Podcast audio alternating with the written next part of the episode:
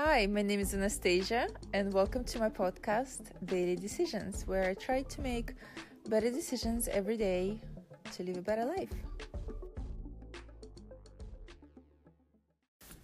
Hi, everybody. Daily Decisions. Wow, it's been so long.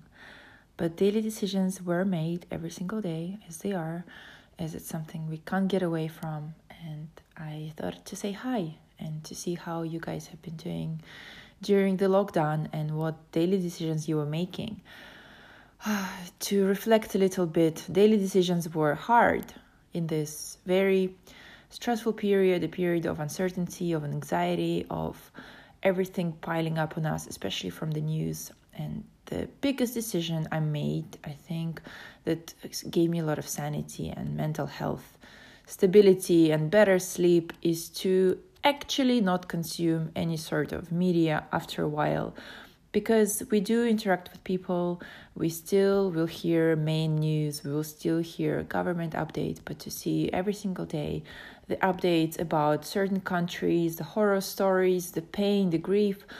My heart was just breaking at some point when you see stories about especially in italy older people who are hopeless who have nobody and i just couldn't handle that pain. And not to say that you have to completely block everything that's um, current events but to really notice your own feeling. And whenever you're consuming any sort of media any news even talking to your relatives there comes a point where you are feeling a little bit off. So uh, just try to listen to that voice and make the daily decision to maybe change the subject softly. Um, it's not always easy with friends and family because they do want to tell, tell you some stories, and listening is important to build that connection, that relationship.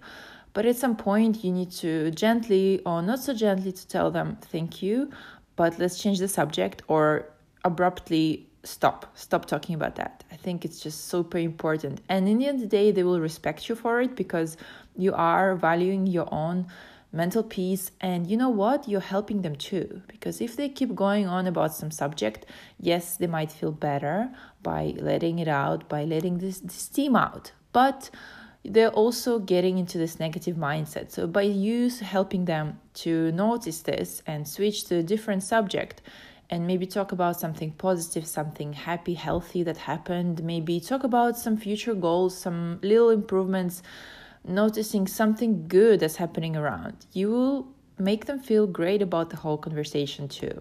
So, my daily tip today for your daily decision try to analyze, try to feel your own deep voice about how comfortable you feel, how news and how people make you feel, and just try to change the conversation into the positive stream, positive stream. I hope you all have a good day, and I hope that this um, little note made you feel a little better. So, see you soon. Bye.